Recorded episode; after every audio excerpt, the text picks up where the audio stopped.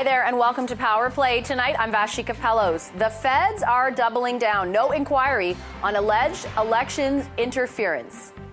Canadians and Canadians alone determine the outcomes of our elections by voting at the ballot box.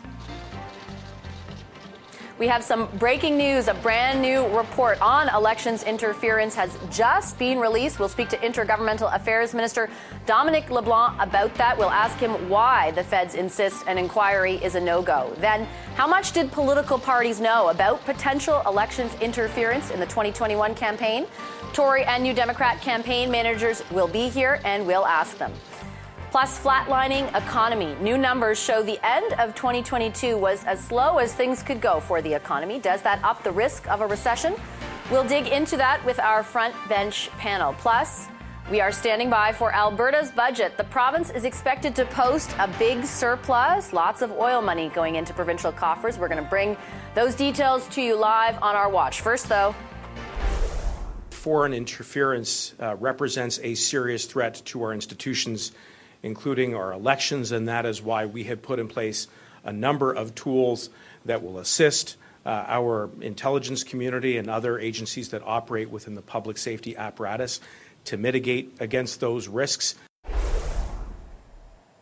The tools that Public Safety Minister Marco Mendicino is referring to there includes a committee of public servants that was put together a few elections ago to study the risk of and the possibility of foreign elections interference, or really any elections interference. They are supposed to sound uh, an alarm or raise a red flag if they feel it will compromise the integrity of an election. And that didn't happen in 2021. That's what the Prime Minister has most recently talked about in his sort of refusal or rebuffing of uh, calling uh, an inquiry into allegations of Chinese foreign interference. Well, today, just actually minutes ago, we got a report into our inbox reviewing the effectiveness and the work of that committee. My colleague, CTV's senior political correspondent Glen McGregor, is here. We really did just get just this report. Minutes ago, I'm going yeah. through with my highlighter Me right too. now. Yeah. And, and, and, and just to set it up for, for our viewers, really, this is about sort of analyzing if the committee is, is, doing its work and, and really are there the proper tools in place to let us know about foreign interference, which has been the subject of headlines now for it, weeks? It's kind of a survey report. It's not super investigative. It's done by Morris Rosenberg, who was a, a senior deputy minister here in Ottawa for a very long time, very uh, well respected public servant. Uh, and he was asked by the Privy Council office to look into this, and he did interviews with chief electoral officer, with uh, the national security agencies. He met with some of the political parties to see kind of their take on how it went. And, you know, to boil it down to kind of like one line, uh, this might be it. The National Security Agency saw attempts at foreign interference. So, yes, they did report seeing things. But, and this is the key, and it kind of backs up the Prime Minister's line on this, but not enough to have met the threshold of impacting electoral integrity. Mm-hmm. So that's kind of going to be the, the key takeaway, at least the, from the government's point of view, is that this did not this, these attempts at foreign interference didn't change the outcome. He notes that there was not really specific attempts at targeting either Elections Canada or any of kind of the electoral apparatus. Really, it was more directed at it in other ways. Um, but he does note uh, CSIS is very concerned about foreign interference, including by the, the Chinese Communist Party. And this is another uh, kind of pungent line I, I wanted to read.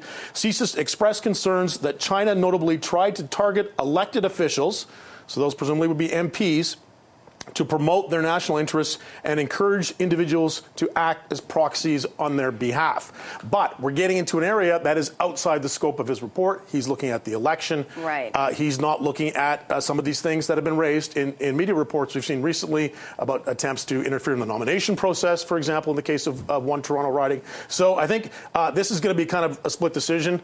Uh, depending, there's going to be stuff in here that'll, that'll back you up uh, either way you feel about this, right. and I don't think it's going to be the end of. At the, uh, at the end of the day, the, it, like you said, it backs up the government's position that they have maintained the outcome was in effect. I will say also, though, that even the, the prime minister's critics are saying, okay, we're not saying that the election was stolen, right. but there's stuff that's going on here that deserves a closer probe. I'm not sure this sure. will necessarily and, and, and, and, and, and, Rosenberg, in fairness, does get into some of those things. He talks about uh, social media in particular being a, a, channel for a lot of this misinformation, including WeChat, which is, of course, right. a uh, Chinese language, uh, like social uh, networking thing. A lot of, he, he cites specific examples where disinformation was spread, mentions uh, Kenny Chiu, the conservative candidate out in uh, British Columbia, uh, and his attempts to get a foreign agent registry going, uh, and how the, the, the, Chinese pushed back on that through social media. So there is uh, some detail on things like that. But if you're looking for kind of a, a you know a, a, a, a smoking, silver bullet yeah, smoking it's gun, not it's not it's not going to help. I don't think either side. I don't think it's going to help the government by putting an end to this because I think the calls will still come for a more formal inquiry than this. Well, let's let's ask my next guest about those calls. Thanks very much, CTV senior political correspondent Glen McGregor. My next guest is Intergovernmental Affairs Minister Dominic LeBlanc. Hi, Minister. Good to welcome you to the program. Appreciate you making the time. Hi, Vassy. Glad to be on the program. I just received, uh, through the Prime Minister's office's release, this report um, from Mr. Rosenberg, uh, kind of reviewing basically the mechanisms that are in place to detect whether there is foreign interference that compromises the outcome of the election. I note that, like you and, and the Prime Minister have said in the past, the outcome was not compromised, according to this analysis. But there are some big red flags and some pertinent recommendations I want to put to you number one, there should be an announcement within a year of the previous election about the government's plan to safeguard the integrity of Canada's election.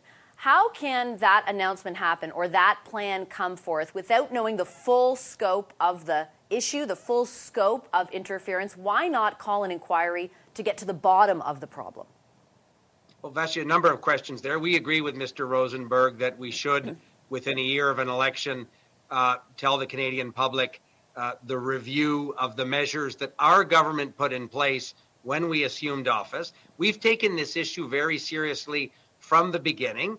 We're the ones that put in place in 2019 and then 2021 this independent panel of senior public servants. Mr. Rosenberg reviewed the work of the panel and made recommendations how we can strengthen it. He also confirmed he had access, by the way, to all of the intelligence information uh, that the panel would have had. So he reviewed without uh, any uh, any uh, redactions whatsoever all of the information, and he concluded that the panel, in fact, met the threshold requirement of supervising uh, democratic institutions, safeguarding against foreign interference. Um, and he made recommendations going forward of how we can strengthen the efforts we put in place, exactly as we did after 2019 as but well. But to that effect, he also highlighted the fact that the threshold that that panel has to meet to signal to the public that the election could be compromised or that there was something problematic was in and of itself problematic, right? The threshold is very high. He highlighted, for example, all the issues CSIS brought to the table around Chinese foreign election interference. The public is not privy to that. The public at this point is reading all these reports and is getting all this information about the possibility of foreign interference, but we don't know the scope of it. Why is your government not willing to kind of shed more sunlight on that? Well, Vassy, obviously every government, including predecessor governments, uh, have responsibilities around safeguarding intelligence information. What we think is important is that there is a group of independent senior public servants uh, and that their work is reviewed after every general election. This is a process we put in place in 2019 and again in 2021. Uh, that they're in the position to tell Canadians if there has been foreign interference to an extent that the outcome of the election might be altered. The good news is they've confirmed that we've known for a long time, Vassy, We're not unique as a Western democracy to have other countries, authoritarian countries, attempt to interfere with our democratic institutions. It's a challenge in many other countries. Our government put in place this rigorous process. The report today confirmed the merit of the process and made some, but it, but we think, constructive very, suggestions okay, but it, but, of how to strengthen. Yeah, it did make those suggestions, which which so far your government has not heeded. Again, it, it highlights the well, fact that we don't really know the scope of the issue, right? And he's pretty clear about that. The threshold is is, is nebulous, is is not exactly uh, you know clear. Yeah. I, I, I, don't think he used the word nebulous. He referred to uh, the requirement for significant impacts. We think that that is a, a thoughtful and appropriate suggestion. Obviously, the government will be reviewing that element around the threshold based on the recommendations from Mr. Rosenberg, who as you know, was a former senior deputy minister in a number of portfolios. So this is part of ensuring, Vassy, as we have done since we formed government, that we have rigorous uh, and thorough measures in place to deal with this threat. This threat is not new. This threat is not unique to Canada. The good news is the measures we put in place, we believe, and it was confirmed by the report today, uh, resulted in no foreign interference mm. or even other electoral so no, interference so no such, a, such that the result of the vote would be compromised. We think that's the significant uh, outcome I of just, the report today, but obviously we'll look to strengthen uh, this okay. effort. And by the way, Vassy, uh, this protocol that we put in place included representatives of recognized parties as well. They too were briefed and included uh, in the process by these senior public servants as right. is obviously well, appropriate. I'm, I'm, about to interview them, so thanks for bringing that up, Minister. Just really quickly, I have five seconds. That means no inquiry. Yes or no? No? Uh, Vassy, we, we, look forward to hearing, for example, at a parliamentary committee this week okay. and again next week, these very independent experts who ran this process. Ministers will appear. Uh, we think we've put the right tools in place to safeguard democratic institutions, and we think any examination will bear that out. Okay, Minister, I'll leave it there. Thank you very much for your time. Thank you, Vassy. Have a great evening. You too.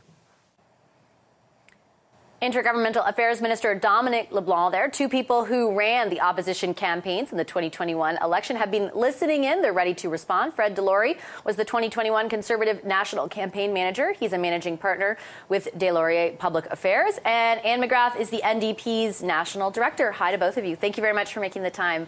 Uh, Mr. DeLorey, I'll start with you. You heard the minister there essentially, um, and I'll, su- I'll sort of uh, summarize what he said. Look, this report underscores what the prime minister has been saying, which is that the overall outcome of the election was not compromised that puts the issue to bed. We're working hard on this. We take it seriously. Does it put the issue to bed for you? Uh, certainly not. This is a concerning issue that we've seen. We saw this happening during the election. We raised this concern with officials, uh, we've got even more reports after the election was done. Um, this report does nothing. It's you know one of the recommendations is uh, basically after the next a year after the next election, they'll tell us what they're going to do to safeguard. That's not enough. Uh, we've identified uh, some serious legislative gaps. Um, you know, we had a conservative member of parliament pushing for a foreign uh, a foreign uh, agent, registry, agent yeah. registry. Other countries have this that we can do this that we could actually put some teeth to this and go after these these people that are doing this. Can I just follow up before I before I go to Ms. McGrath and ask you a little bit if you could shed? I, I feel like in the past few weeks we a lot of Canadians have learned for the first time that some of these committees or groups were struck to determine whether or not there was foreign election interference. What is the nature of the campaign's involvement with that committee. Like how much information was flowing back and forth throughout the campaign so that this group of people or CSIS or whomever knew the full scope of potential foreign election interference. Right. So it was really a one-way street uh, during the whole uh, process. So before the campaign, during and after, there was a mechanism for us, for the parties, to meet with the task force. Uh, they would brief us on certain security issues, but when it came to actual uh, political interference, there was nothing coming to us. Uh, there was absolutely nothing. They weren't uh, alarming us to anything. They weren't making us aware we were making them aware of things that we were seeing on the ground from our from our local campaigns. And afterwards, we did give them a fulsome report on the interference that we saw. Ms. McGrath, what, what about you? Um, for, I'll, I'll, start off on, on the same question and just sort of if you could describe for Canadians listening what your interactions were like with this group or with CSIS or, or sort of on the issue of foreign interference during the campaign. Well, let me start by saying that I don't take issue with the idea that, that the outcome of the election, uh, what you know, is legitimate and, and, all of that. But I don't think that you can use that um, that assertion that I don't think anyone is actually even uh, taking issue with uh, to say that we don't need to look at this seriously. And so I think that's the important thing here is that just because the outcome might not have been seriously altered doesn't mean that we shouldn't be concerned about the fact that there are foreign actors attempting to interfere in our election process. So I think that there is a need for more information on this. Um, uh, the, the, the task force itself and the meetings with the political parties, I would agree, were a bit of a one way street for sure. Um, my sense was that they were um, uh, and I think that the report even refers to that, that they were a bit of an, at least in 2021, which is the one I was involved in, they were uh, an afterthought Uh, they didn't start till a few weeks, really start until a few weeks into the campaign. They were a little bit pro forma and very vague. And the political parties that were there did ask questions about um, how would we know if this was happening? Um, what would be the things that we should look for? Um, what should we do if we think it's ha- all of those kinds of things? And there wasn't a lot of information on that. I did find that that there was, um, you know, there was some good information uh, shared about, you know, uh, what they referred to as uh, politically motivated violent extremists and all of those kinds of things. But in terms of foreign interference, I think people were concerned about um, exactly that. How do you know? What do you look for? What do you do if you think that it's an issue? Will will we be informed if you think it's an issue? Uh, all of those kinds of things, and there wasn't a lot of information on those kinds of things. So I think that you know the report talks about sort of in between elections and earlier and more for that kind of thing, and I I do agree with that.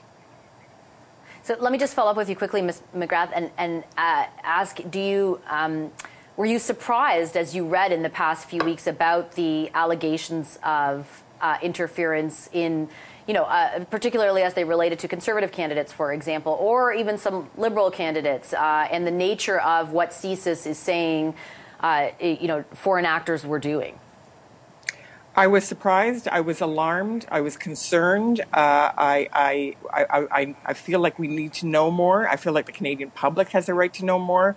Um, you know, I, I don't think that I'm not surprised that there are foreign actors attempting to interfere in our elections, um, and uh, and you know that's not a particular surprise. But I'm surprised that there was information about it, or that there might have been information about it that uh, that hasn't been acted on, or that hasn't been followed up on, or that has been hidden. I think, and I that's why I think a public inquiry is probably the way to go. Um, I, I, think we need to find a mechanism for making sure that, that the that, that we get to the kind of get to the bottom of it really.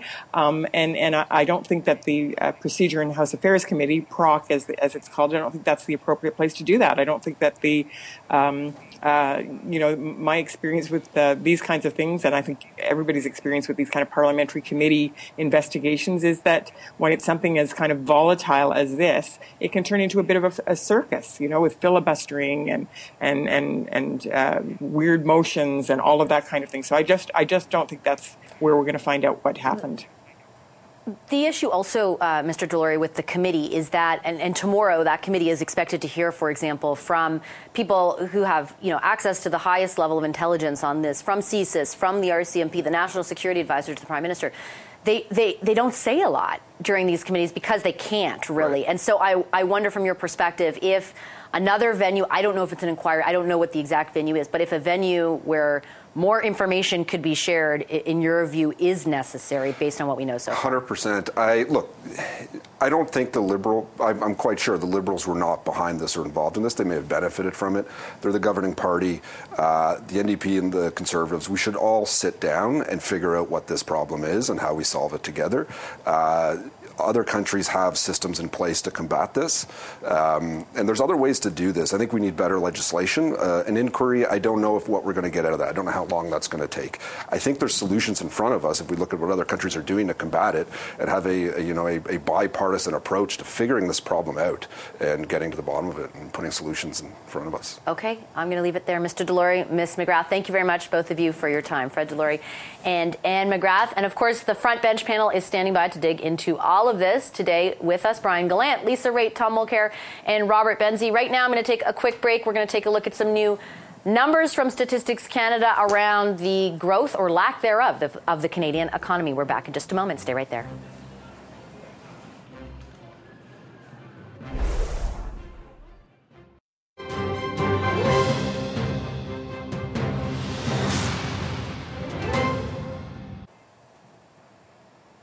Canada's economy has flatlined, sort of. New numbers from Statistics Canada show that the real gross domestic product in this country did not grow in the last quarter of 2022 after months near zero. This economic slowdown does coincide with the Bank of Canada's attempts to cool inflation using higher interest rates. On a month to month basis, real GDP also declined slightly in December by 0.1%. Preliminary numbers, however, show the economy did bounce back this January, growing by 0.3%. For more on today's new data, here's BNN Bloomberg's David George-Cosh. Hi, David. Good to see you. What's your big takeaway from these numbers?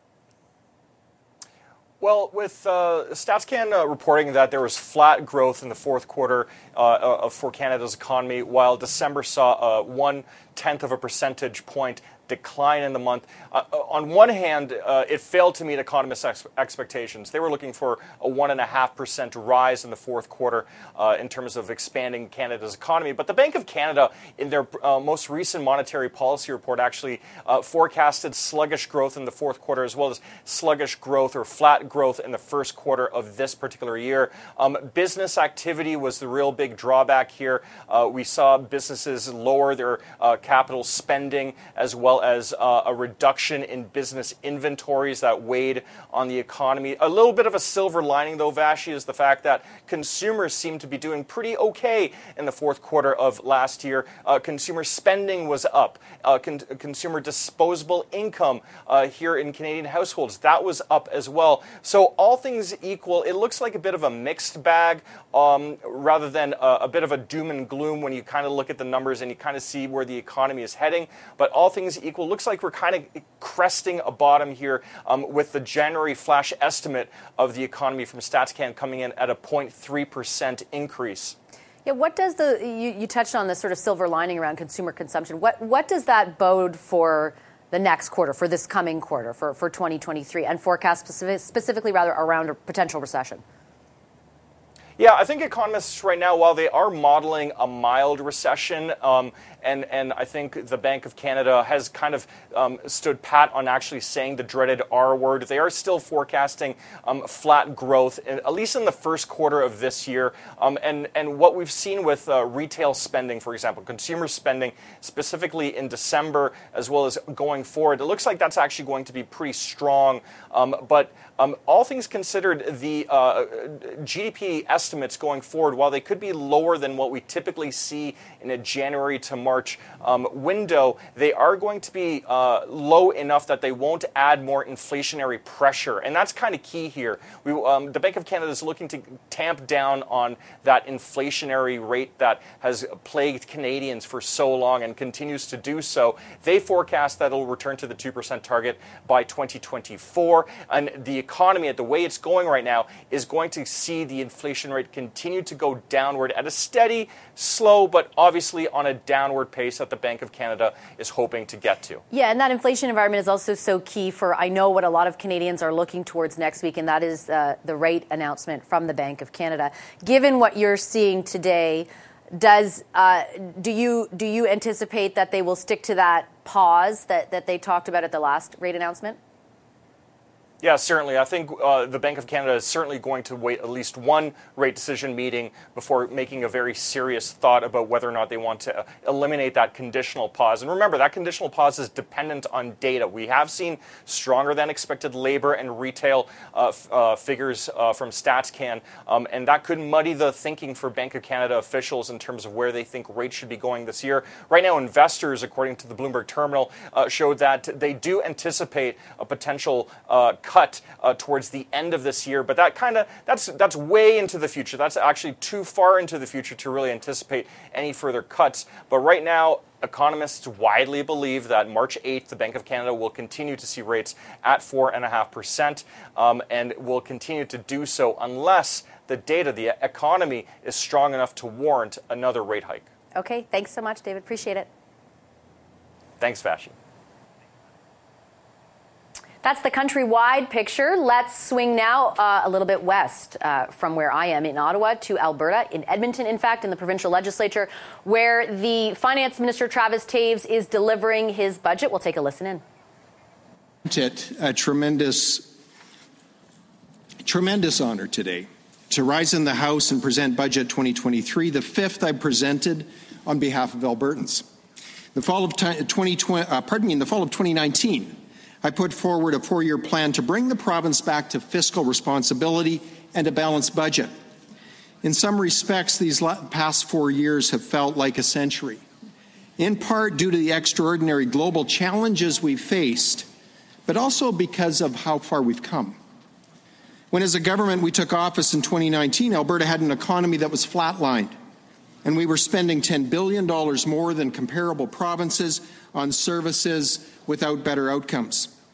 Our plan to strengthen so Alberta's economic foundation. Let me tell you a little bit about what the. Finance Minister Travis Toews there is about to spell out. He's risen there in the legislature, which signals the embargo is off the budget. You can see on the uh, the banner right at the bottom of your screen that there will be a 2.4 billion dollar surplus projected in Alberta. Expenses or spending is up, however.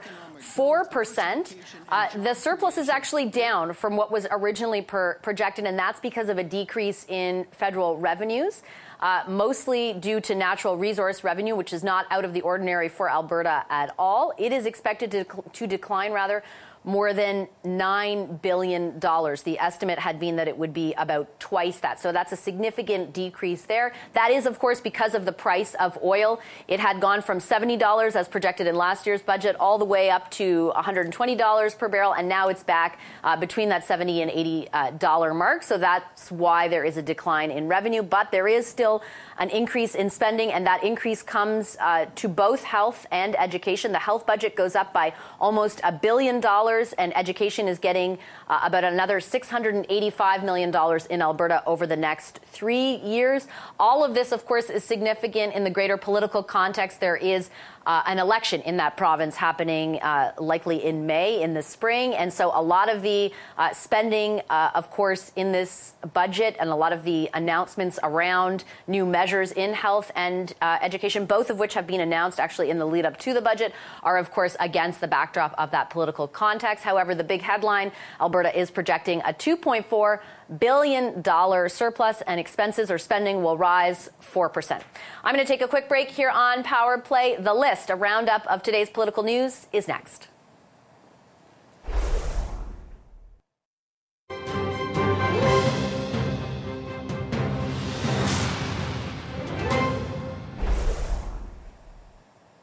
Welcome back to Power Play. Time for the list, a roundup of what's happening in politics today.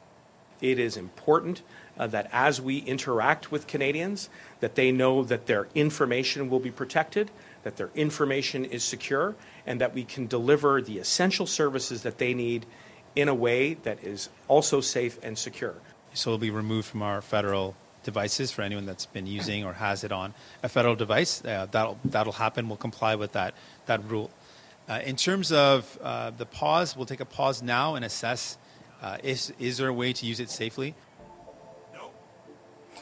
The public safety minister and NDP leader there on the federal government's decision to remove the popular social media app TikTok from all federal devices or government issued devices. Provincially, Quebec and now Alberta and Nova Scotia have followed suit, and Ontario says it's reviewing whether to ban the app. TikTok is owned by a Chinese company, and the government says it fears it could compromise the data on devices.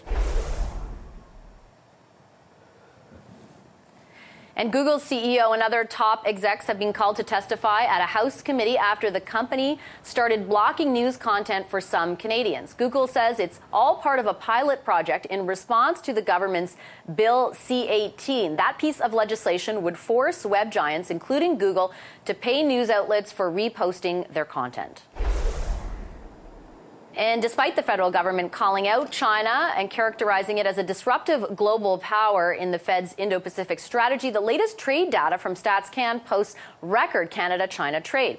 Canadian imports are breaking the $100 billion mark in 2022, which is up 16% from the $86 billion in imports from China back in 2021.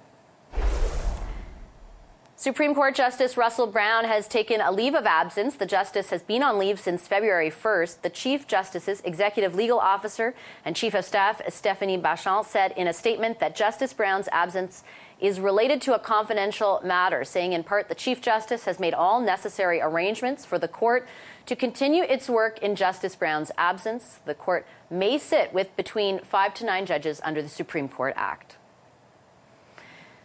Coming up, we'll turn back to our top story. Breaking news a new report on election interference has just come out. Will the report's findings subdue calls for an inquiry or amplify them? Our front bench panel is ready to weigh in after a quick break. There they are Brian Gallant, Lisa Raitt, Thomas, Tom Mulcair, and Rob Benzie. Back in a moment.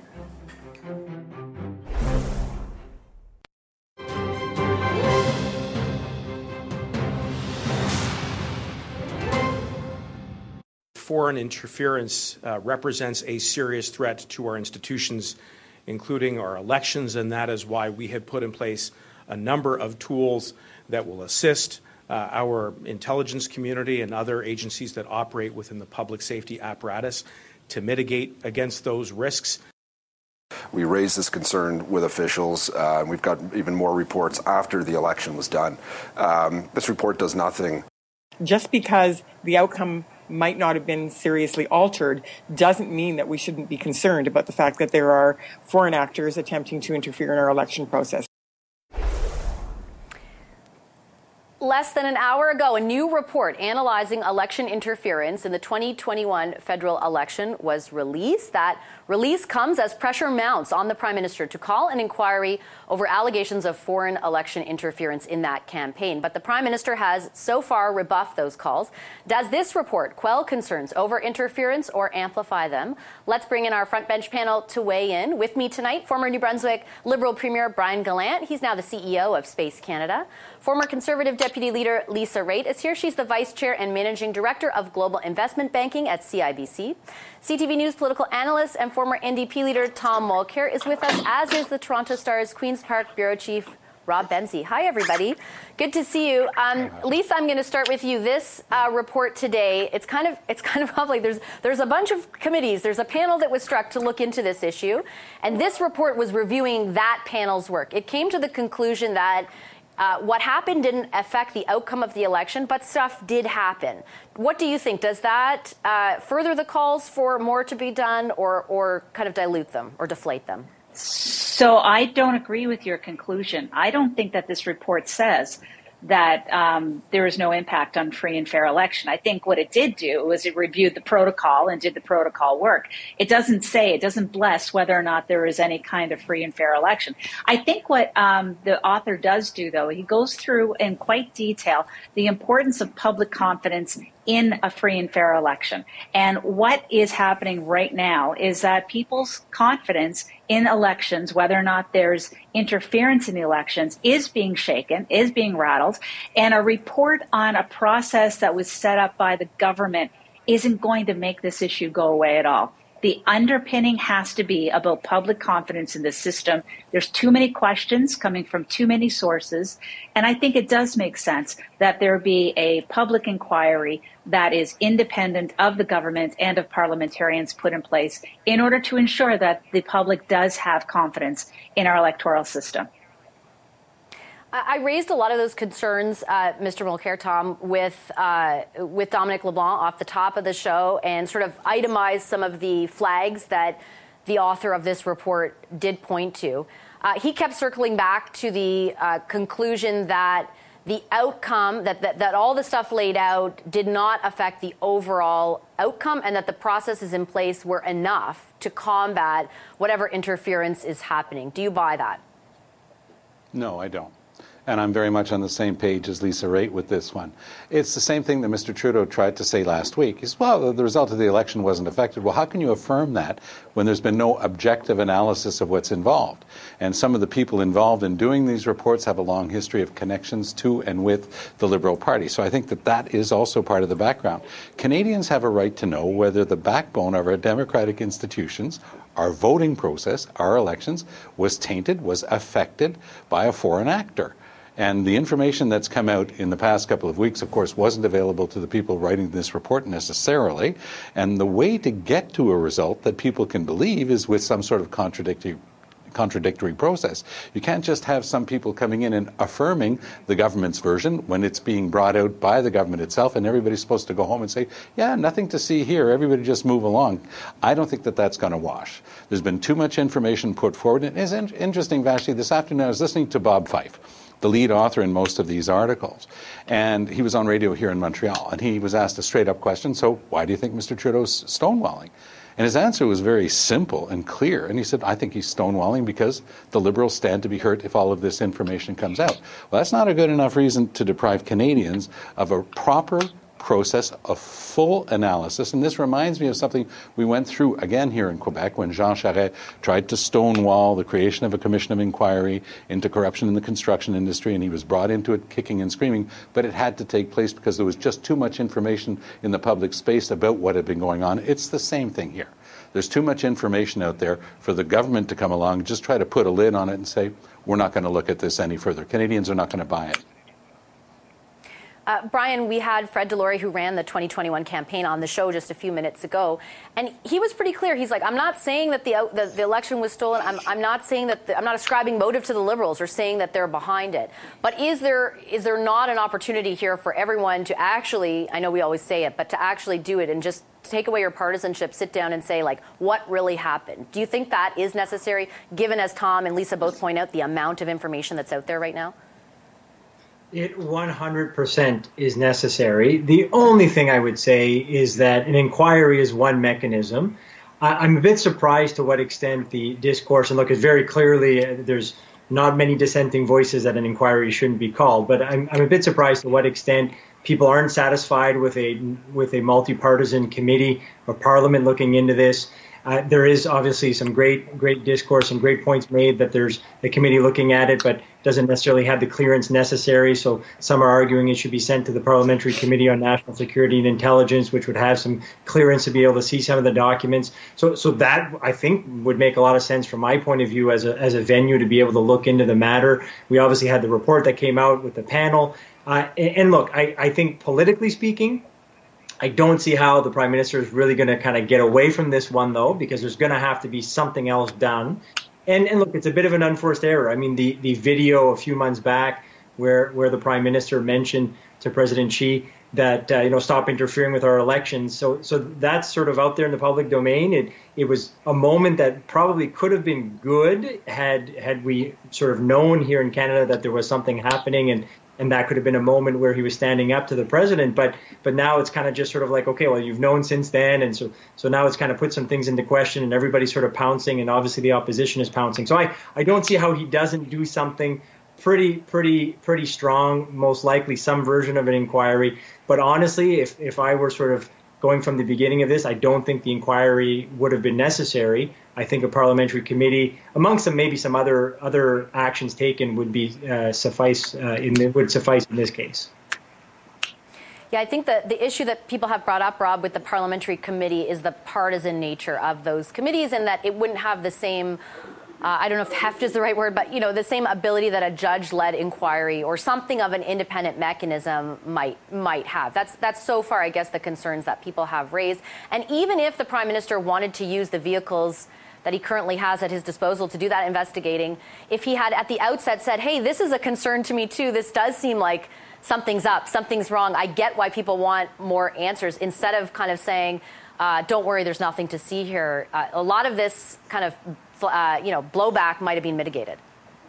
Exactly, Vassy. And, and, and, you know what, I agree with Lisa, Tom, and Brian. The prime minister needs to do more to clear the air. Uh, I, I, mean, I also worry because there's so much conjecture flying around in a lot of these reports uh, in, in, in, newspapers and, and websites. And I, am troubled by some of the CSIS leaks because, you know, for example, one of them suggests that uh, you know, uh, the Chinese government tried to manipulate a, a, a nomination meeting at, at, at, here in Toronto uh, by bussing in people to vote for a candidate. Well, that suggests to me that CSIS has never covered any nomination meetings that have ever been to a nomination meeting in the Greater Toronto area because every party, uh, whether it's the, the, the, Liberals or the Tories, and yet New Democrats to a lesser extent, uh, I'll say this for Tom's uh, Tom's party, but Liberals and Tories have been uh, packing nomination meetings at the GTA forever and ever. Amen. So this is not if, if this is news to CSIS, it's just to me that their idea of, of foreign interference and and maybe ours is slightly different. So this is the thing. But again, it's up to the liberal government to clear the air. We have all of these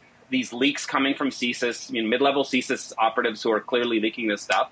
Some of it may be true, some of it may be not true. But I think that, that we deserve to know for sure uh, what's real and what isn't real.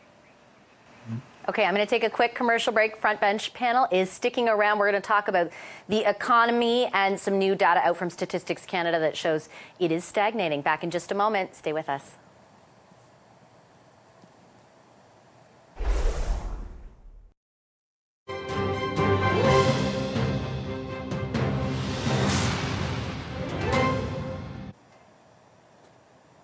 Canada's economy has stalled, according to the latest data from Statistics Canada. This country's real gross domestic product flatlined in the fourth quarter of 2022. These new numbers come ahead of next week's Bank of Canada's interest rate announcement. The bank has been consecutively hiking their key rate since last March. It now stands at 4.5%. Let's bring back the front bench panel to talk a little bit about what that looks like ahead of a spring budget for the federal government. Brian Gallant, Lisa Raitt, Tom Mulcair, and Rob Benzie are here. Brian, I, I want to start with you. We are expecting that budget probably somewhere towards the end of next month. Given what we see there, and, and I will say January looks like it's, it's going to have a little bit of a bump according to that data as well, but, but in essence, a stagnating economy. How much do you anticipate economic growth will be the focus of the next budget? Well, I think what we just saw in terms of the numbers is exactly what they were expecting. I mean, they, they didn't necessarily predict the, the numbers bang on, but that's a stagnated economy, whether that was with a little bit of a little bit of an increase or a little bit of a decrease, um, exactly what everyone was sort of predicting. I think the federal government as well. So I think that means that over the next few weeks, as they prepare the final touches of their budget, that they they they basically started with the right uh, starting point. So I think that's that's number one takeaway. Number two, I think it's going to continue to be the focus for them to find ways in which to, to boost the economy, but also to help those that may be struggling during these difficult times. And obviously, one of the things that that should be highlighted is the fact that when it comes to Canadians themselves, there's some data within the within the uh, within the uh, info release that is kind of positive. Uh, although there's a stagnating economy, you can see that people are still spending money. They actually have a little bit more money than they uh, in in the last month than they would have uh, before, and they were able to maybe save a little bit. And some are even saying it's because some of the programs that the federal government put into place to help sort of tackle the inflationary uh, issues. So I think you'll you'll see the federal government with a little boost in their step. They'll say, well, look, our, our measures helped out. There are numbers that demonstrate that stagnated economy, which we thought was going to be the case. So we're we're probably doing the right thing given the tough economic situation we find ourselves in. I feel like uh, Rob, that's a that's a tough message to sell. Um, although data from StatsCan might might back it up to a certain degree for the uh, when you contrast it against the way people feel. Because I, I do think that even though inflation isn't as high as it was in the summer it's still not low and prices are still rising. And we know for example at the grocery store they're rising a lot faster than elsewhere. Like i i don't come across many people who feel like you know what? I really am i feel like i'm getting ahead right now. And certainly some of those programs have been helpful but just looking at a broader swath of uh, canadians i feel like that's you know a, a, that will be a tough message to sell if it is their message in the budget exactly that. The cost of living, you can't have a conversation with a friend, a neighbor, a relative without someone mentioning how much they paid for a head of lettuce or, or something at the grocery store. And, and, and, and, and, and everyone feels the pinch. Now, the one thing that I would, I, that I would caution about this, uh, the StatsCan report is that uh, even though it looks like we're slipping to, into recession, it's not like past recessions because unemployment is super, super low. Uh, basically, we have full employment. Mm-hmm. It's around five percent unemployment, which is what most economists think is, is pretty much full of employment. You don't really, you can't really function with it much lower than that. So uh, here in Ontario, for example, there's 400,000 unfilled jobs. So people are working. The problem is wages are not rising high enough. So they're not wages aren't keeping up with inflation. So people are feeling that they're they're not not getting ahead. So they're having to take second jobs and, and, and work longer hours, doing overtime, things like that. So that's a tough that's a tough uh, thing for any government. It's a, a, tough thing for the government that I cover at Queen's Park, and it's going to be a tough thing for Chrystia Freeland when she's crafting this budget because she's going to need to show people that the, the, the Liberal government, which is you know pretty tenuous, let's face it, if if, if Jagmeet Singh pulls the plug, we have an election this year, um, and they've they've got to, so they've got to show something that they're doing something for families, something for uh, for pocketbook issues, tackling those kinds of things. Lisa, how complicated politically do you think that the messaging will be for, for, around this budget? When you do have good employment numbers but a completely stagnating you know mostly stagnating economy you do have people feeling the pinch but inflation getting better like how difficult will it be for them politically to navigate that there's a big problem within these numbers, and I'll and I'll tell you what it is. I mean, they have to try to engineer a soft landing from this from this infl- inflationary time that we're living in, and the interest rates going up, of course, are going to have a delay in the system. So it's going to take a while for Canadians to react to the fact that their mortgages are going up. And we're going to start seeing that happen now. People aren't spending as much. And that's being reflected. But the other side of the equation, the other part that drives the GDP is business investment. And if you look at these numbers, it's down. So, mm-hmm. what actually this government has to do in order to ensure that they're going to have continued growth or better growth than what they're seeing right now is not focus as much on whether or not people are purchasing things because they're going to get squeezed on their mortgage renewals. They have to now turn and say, well, what are we doing for business? Is business going to actually invest in this economy? Because if they don't have that side of the equation firing and people have stopped making purchases because they're really worried about the cost of living, well, then you have a hard landing. You don't have a soft landing. So, yeah, they've got a big problem coming up at the end of March when they bring in their budget, and they've got to show that businesses are going to have a climate in which they're going to be able to invest and grow, because that's what's going to be needed in this economy. Tom, last word to you on this. Well, this is probably going to be the last budget before the next federal election. I disagree slightly with Robert on one thing. I don't think that Mr. Singh gets to pull the plug because even if he announces he won't support the budget, I can guarantee you the Bloc Québécois will support the budget because the last thing they want is an election. They thought they died and gone to heaven the last time around uh, when they got as many seats as they did. So they're, they're definitely in play here, and that'd be enough to support the Liberals.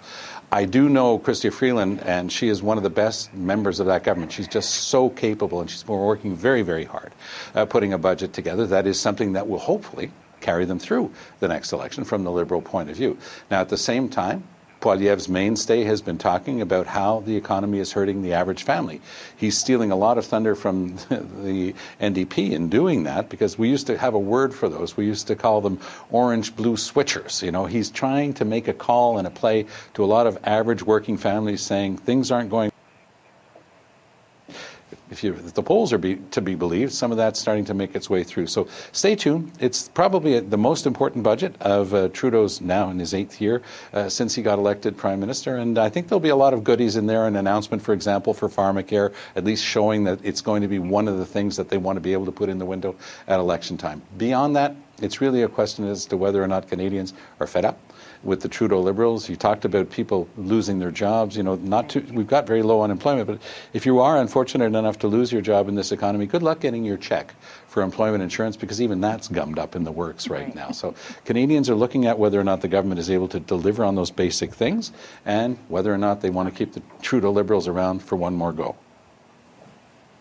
Okay, I'm going to leave it on that note. Thanks so much to our front bench panel for the discussion tonight. Brian Gallant, Lisa Raitt, Tom Mulcair, and Rob Benzie. Uh, for today's takeaway, I'll turn back to our top story, and that is the release of a report that looked into the effectiveness uh, in the workings of a panel struck to raise a, a red flag about the possibility of elections interference. Here's Intergovernmental Affairs Minister Dominic LeBlanc on how he views that report.